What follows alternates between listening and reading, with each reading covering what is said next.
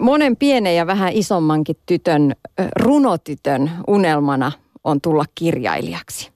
Saada omat tekstit kansien väliin ja sitten vielä, että joku niitä lukisi. Millainen on tie kirjailijaksi? Siitä tulee kertomaan nyt juuri esikoiskirjansa julkaissut Tiina Liflendä. Tervetuloa. Kiitos. Mä kerroin tuossa alussa jo Matille ja kuuntelijoillekin, että mun isoisällä oli Volvo ja mun miehellä on aina ollut Volvo. Ja meillä on tänä päivänäkin Volvo. Miksi kirjan tekonimi oli Volvo? Sen takia, että tota, kirja lähti liikkeelle oikeastaan sitä ajatuksesta Volvosta. Ja tota, minkä takia sitten Volvo, niin minulla oli mielessä, että auto on vanha ja se on kaunis. Ja sitten tuli mieleen vanhat 50-luvun Volvot. Sulla ei sit henkilökohtaista sidettä ole Volvoihin sen enempää? Ei ole. Ja tota, me just itse asiassa tajusin muutama viikko sitten, että minä en ole koskaan edes ajanut Volvoa. no voi, ehkä sun tarvitsisi tulla meidän kyytiin. Mistä idea ylipäätään tähän kirjaan lähti? No, me on kirjoittanut aina ja minulla on ollut aina tavoitteena myös se, että me julkaisen. Mutta tähän, tähän käsikirjoitukseen lähti idea siitä, että minulla oli mielessä kuva siitä, että kaksi naista on juna-asemalla ja toinen vähän niin kuin vakoilee toista. Se oli se kuva, minkä me näin päässä ja rupesin kirjoittamaan ja me kuvittelin, että siitä tulee semmoinen ehkä vähän pitempi novelli, mutta ei siitä sitten tullutkaan novelli, siitä tuli romaani. Kolme syytä elää on siis kirjan nimi. Vanhat naiset vähän niin kuin hunningolla. Joo, tavallaan. Tavallaan. Vakoili toisiaan. Mitä sä haluat kertoa sillä tarinalla? Mä haluan kertoa sillä öö, sen, että valintoja tehdään ja, ja sitten kaikki valinnat ei ole lopullisia, että joskus tarvii valita ne samat asiat uudestaan. Ja samoin se on, se on tarina yksinäisyydestä ja anteeksi annosta ja sitten niistä volvoista. Sä kirjoitat koskettavista ihmiskohtaloista. Esimerkiksi lapsettomuus on, on kirjassa esillä. Miten se valikoitu teemaksi? Se ei oikeastaan sinänsä valikoitunut. Se vaan tuli. Minulla on semmoinen kirjoittamistapa, että minä en hirveästi suunnittele etukäteen, en tee mitään juonikaavioita tai mieti, että okei, seuraavaksi voisi tapahtua tälleen tai tolleen. Me useimmiten vaan rupeaa kirjoittamaan ja katon mitä tulee – ja toi oli sitten tuo lapsettomuusteema yksi semmoinen, mikä vaan tuli.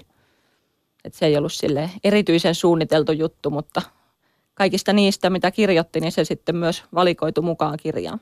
Niin. Lapsettomuus on ollut isokin tabu menneinä vuosikymmeninä. Se on ollut epäonnistuminen suvun jatkamisessa ja tänäkin päivänä se on monelle naiselle ja miehelle suuri yksityinen suru. Mutta se voi myös olla valinta tänä päivänä mi, mitä sä halusit kertoa lapsettomuudesta? Ehkä sen kivun ja sen, että on olemassa myös asioita, joita ei voi valita. Haluaa ehkä valita itselleen elämän, jossa on perhe, jossa on lapsia, mutta ei se aina onnistu. Mm. Et vaikka, vaikka toita kirja kertoo pitkälti valinnoista, niin sitten on myös niitä asioita, mitä ei voi valita. Kirjassa on myös 50-luku tosi vahvasti esillä. Millaista taustatyötä teit, että sait siitä uskottavan? Sähän oot itse syntynyt 70-luvulla. Joo, mä oon syntynyt itse 70-luvulla ja en ole tosiaan elänyt 50-lukua.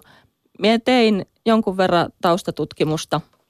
Kävin kirjastossa ja lainailin kirjoja ja kuuntelin musiikkia, mutta tota, en myöskään halunnut tuoda sitä 50-lukua liian isosti esille siinä kirjassa, että se ei ole kuitenkaan, se ei ole kuitenkaan se pääasia se 50-luku. Se on vähän niin kuin, no, kulissit tapahtumille.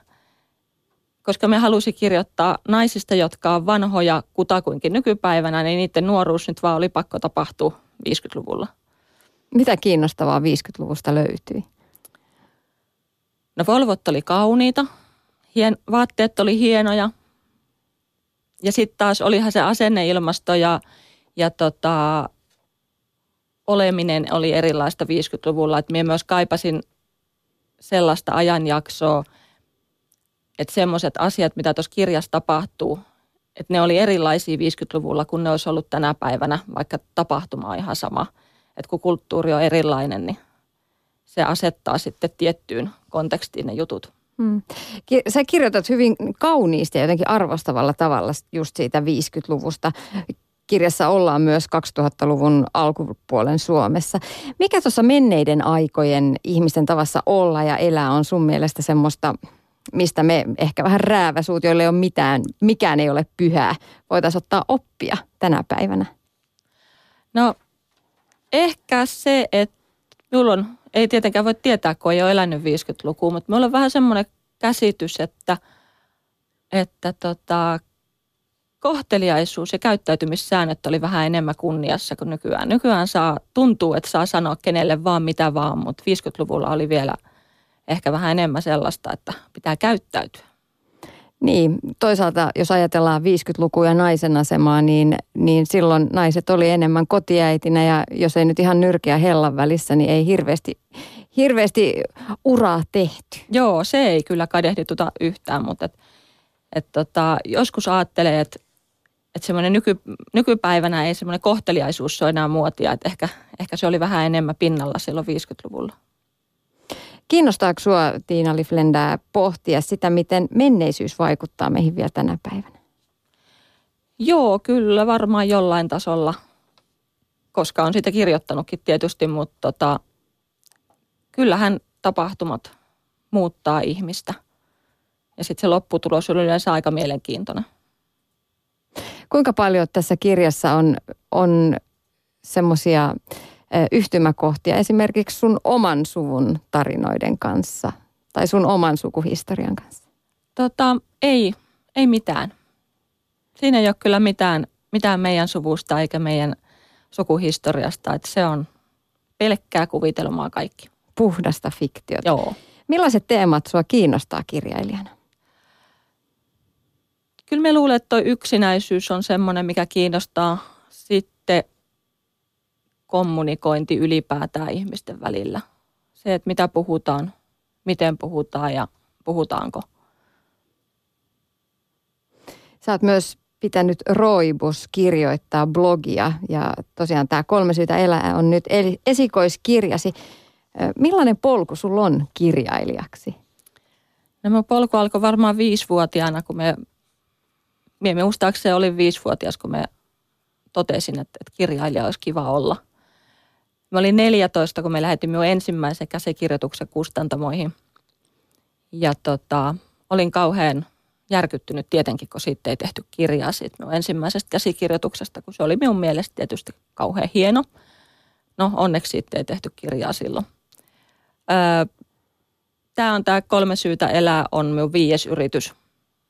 Eli siitä sitten 14-vuotiaan jälkeen kirjoittelin useampia kässäreitä ja yritin ylittää julkaisukynnyksen, mutta viides kerta sitten oli se, millä se onnistui.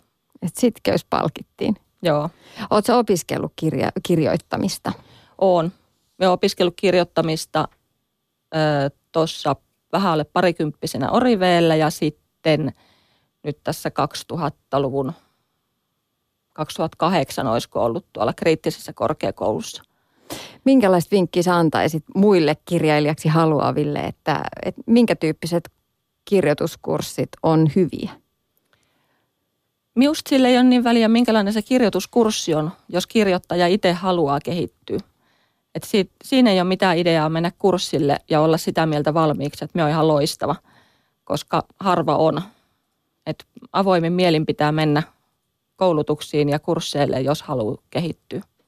Mikä sulle itsellesi on ollut sellainen tärkein anti just kirjoituskursseilla ja koulutuksissa? Mitä sä oot itse niistä saanut? Eniten me on oppinut sitä, että osaa työstää tekstejä edelleen. Että se, mitä kirjoittaa ensiksi, niin se ei ole valmista, eikä se seuraavakaan versio ole valmis, eikä vielä se kolmaskaan.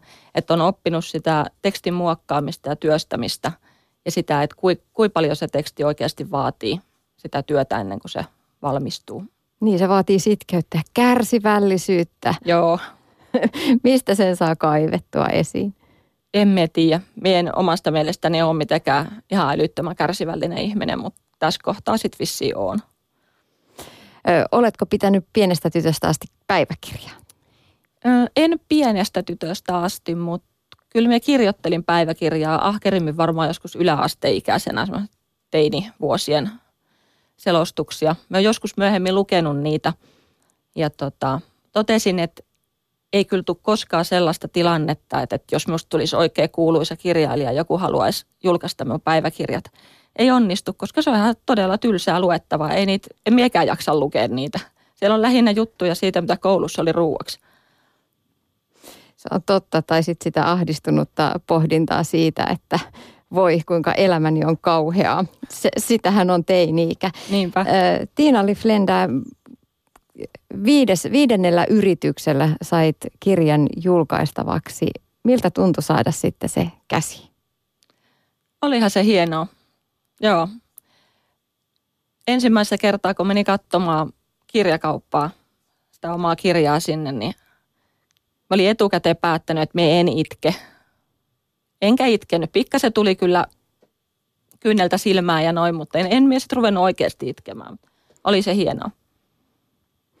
Öö, ootko saanut palautetta? Jonkun verran joo. Millaista? Yllättävänkin myönteistä. On ollut kiva kuulla, että ne, jotka on tähän mennessä lukenut kolme syytä elää, niin on siitä tykännyt. Öö, Tiina Liflenda, miten sä kirjoitat? Millainen, millaisia metodeja sinulla on? Me kirjoitan käsiin hirveän paljon, mikä on ehkä tänä päivänä vähän yllättävää, että kun kaikki käyttää konetta ja tablettia ja ties mitä, mutta meillä on tietynlaiset vihot ja tietynlaiset kynät ja sitten me istuu alas ja me kirjoita käsineen. Ja me kirjoita hirveän paljon sellaista tekstiä, mitä me en koskaan käytä mihinkään. Meillä on vähän se uskomus, että – 90 prosenttia siitä, mitä kirjoittaa, on aika huonoa ja sitten se 10 prosenttia on sitä helmeä, mitä voi käyttää jatkossa.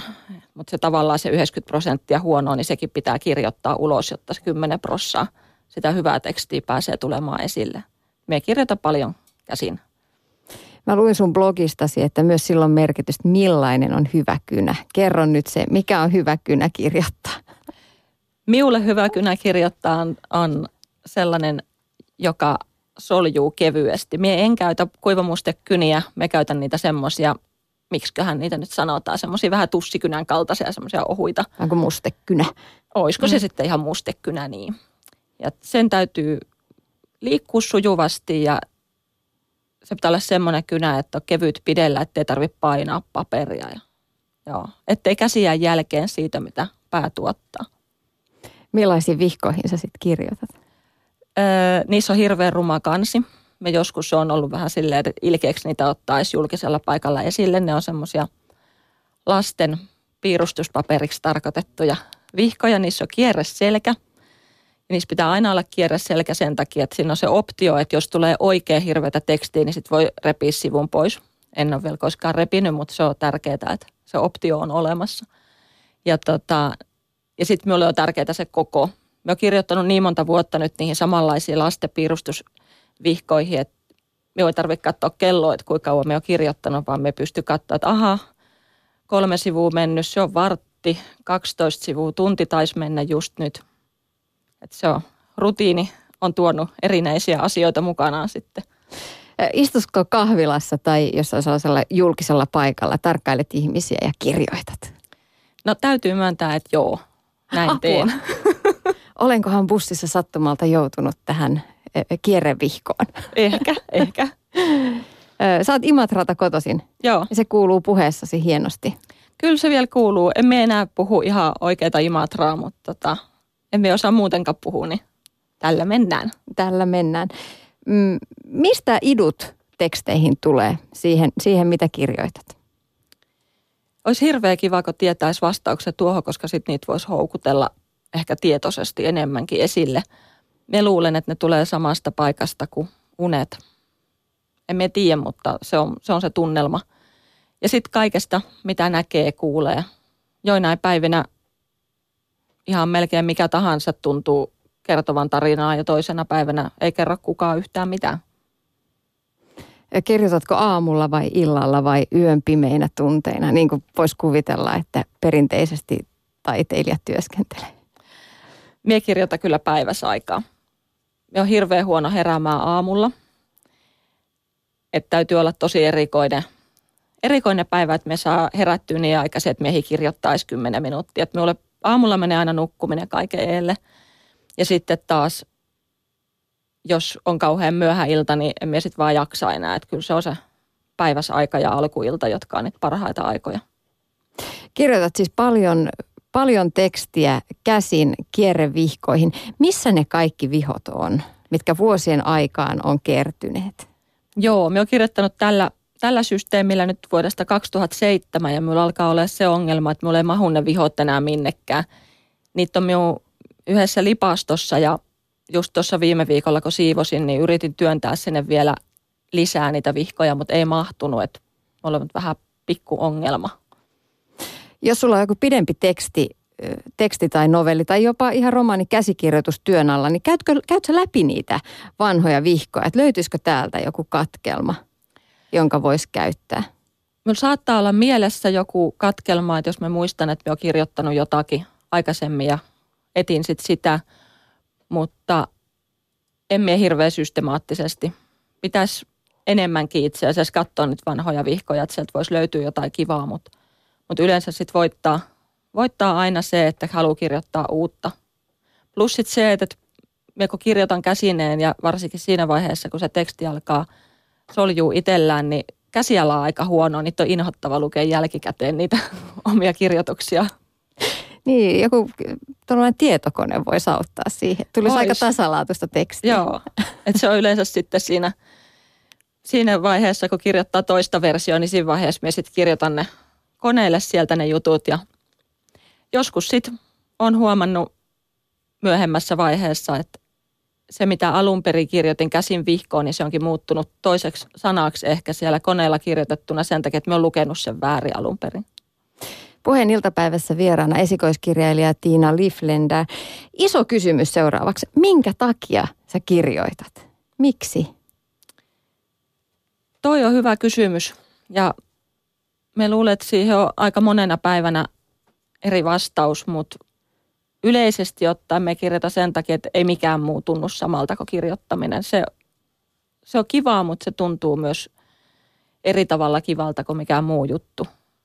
Ja Mä oon joskus kuullut jonkun kirjailijan sanovan, että, että sielussa on kohta, joka ei saa millään muulla täyttymystä kuin sillä, että kirjoittaa, niin se kyllä pitää minunkin kohdalla paikkansa. Roibus kirjoittaa blogissa, sä oot kuvannut avoimesti sitä tunnetta, kun saa hylkäyksen käsikirjoituksesta. Äsken kerroitkin, että viides, viides käsikirjoitus on nyt tämä, josta tuli, tuli, tuli tuore kirja. Millaista se on se vääntö, mikä käsikirjoituksen kanssa käydään siinä vaiheessa, kun sen on lähettänyt kustantamoon? Siinä vaiheessa, kun on lähettänyt kustantamoon sen käsikirjoituksen, niin sitten vaan odotetaan. Ja sitten toivotaan, että se hylkäyskirje tulee sieltä joskus.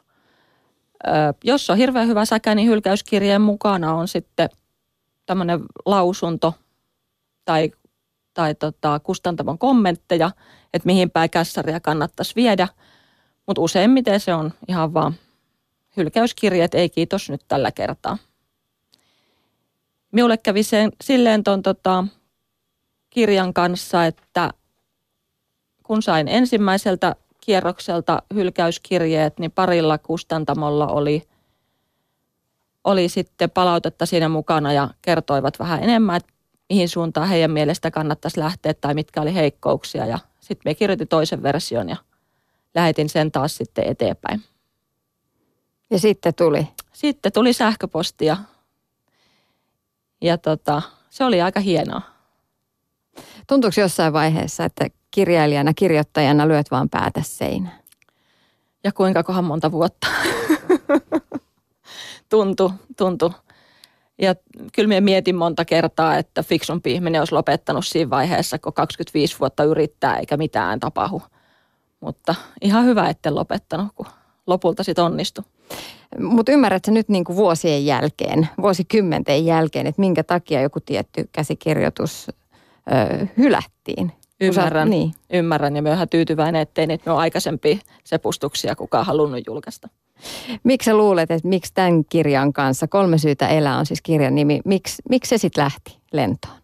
Me toivon, että mä olin hirveästi kehittynyt kirjoittajana vuosien varrella, että, että se sitten oli se avaintekijä siinä. Sulla on blogissa, tuossa Roibus kirjoittaa blogissa myös ohjeita kirjoittaville ihmisille. Mitkä on ne kymmenen käskyä, tai edes viisi? Varmaan viisi ensimmäistä käskyä on, että kirjoita. Hirveän monet, miekin, minullakin oli yhdessä vaiheessa semmoinen vaihe, että me mukamas kirjoitin. Me puhuin kyllä, että me kirjoitan ja että me pitäisi kirjoittaa, mutta todellisuudessa se oli aika vähäistä se kirjoittaminen.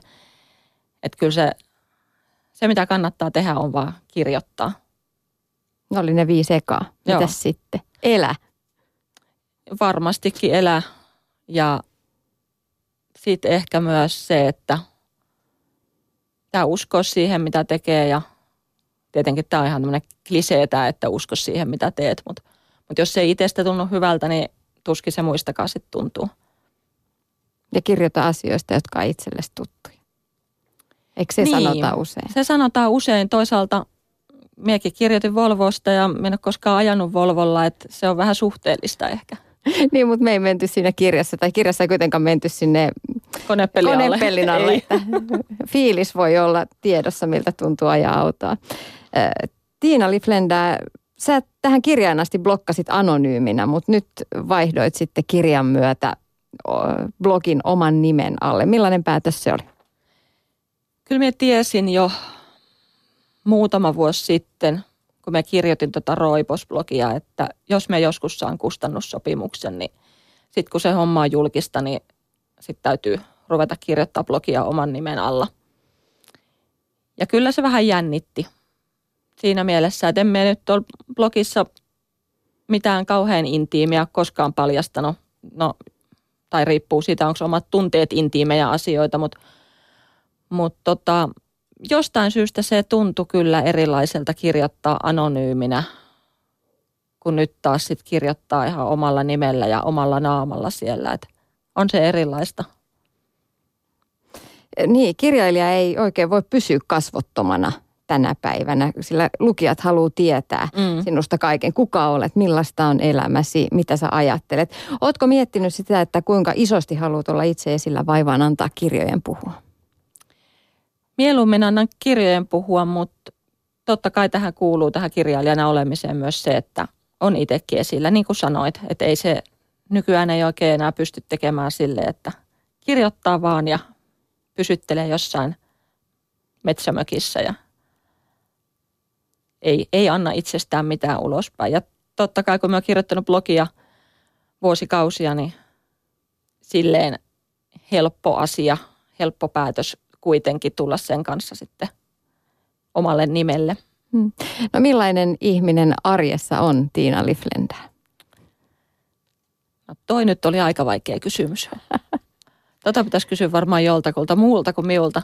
Tota, kirjoittava. Ja jos kysyisit tota joltain minun kavereilta tai työkavereilta, niin ne sanoisivat, että me puhun puolet ajasta ruuasta.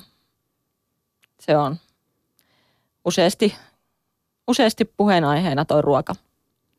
Oletko kulinaristi? Ome vähän. Ja sitten me ollaan aika useasti nälkä. Mutta sä teit gradun myös ruuasta kirjallisuudessa. Joo, me opiskelin Suomen kirjallisuutta ja, ja mun gradun aiheena oli ruoka 90-luvun romaaneissa ja sitä oli hirveän hauska tehdä. Millaista ruokaa 90-luvulla tarjottiin romaaneissa? Siellä oli monenlaista ruokaa ja, ja ruoka oli vallankäytön väline tai rakkauden osoitusten väline ja ruoka toimi myös kulissina erilaisissa ihmissuhteissa ja sieltä löytyy vaikka minkälaisia rooleja ruoalla. Sun omassa kirjassasi, tuoreessa esikoisromaanissa Kolme syytä elää, siellä ei hirveästi ruoalla mässäillä. Ei siellä kauheasti. On siellä vähän kerran. kalakeittoa tarjolla jossain vaiheessa. Taisi olla silakkalaatikkoa. Mutta siellä juoaa kyllä paljon kahvia ja teetä. Ja sherriä. Joo. Millaisesta kirjallisuudesta sä itse pidät? Me luen aika paljon suomalaista kirjallisuutta, tietenkin jonkun verran ulkolaista. Jos nyt sanoisi muutaman hyvän kirjailijan minun mielestä, niin suomalaisista esimerkiksi Riitta Jalosesta tykkään kovasti. Ja sitten tykkään Veera Salmesta, eli tämä kirjailija, joka on kirjoittanut Pulupoin ja Ponin kirjan ja ne on, ne on hyviä. Ja sitten ulkolaisista ehkä se, mikä on tällä hetkellä eniten semmoisena pinnalla tai mitä ihailen on toi Sarah Waters. Hänellä on tekin semmoisia intensiivisiä psykologisia romaaneja. Onko sulla tällä hetkellä joku kirja yöpöydällä odottamassa lukuhetkeä? Minulla on Riitta Jalosen uusin oottamassa ja sitten minulla on myös ikävä kyllä muutama, muutama keskeneräneet. Me vähän tuppaan lukemaan sille, että jos joku hyvä kirja tulee käsiin, niin se saattaa ajaa niiden ohi, jotka on jo kesken. Millaisia lukuvinkkejä antaisit mm, kuuntelijoille ja meillekin Matin kanssa tähän syksyyn? Paljon kotimaista ja tietenkin myös kolme syytä elää. No mä luin sen jo. Mitä kirjoitat Tiina Liflenda seuraavaksi? Mie en tiedä. Niin kuin mä sanoin, niin meidän suunnittelee etukäteen, niin se katsotaan, että mitä tuolta kynästä tulee sitten niihin piirustusvihkoihin. Kiitokset vierailusta puheiltapäivässä. Kiitos paljon.